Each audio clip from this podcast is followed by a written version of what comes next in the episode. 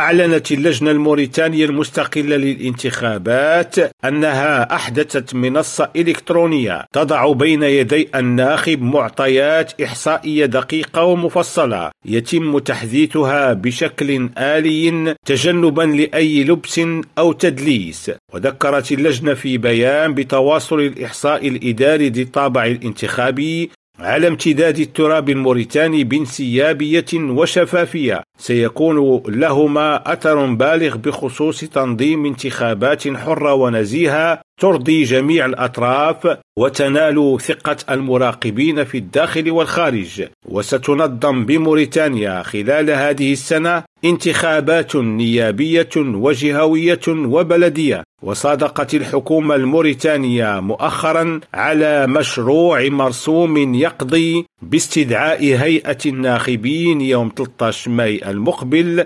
لانتخاب المستشارين بالمجالس الجهوية والمجالس البلدية. عبد الله البشواري ريم راديو نواكشوط.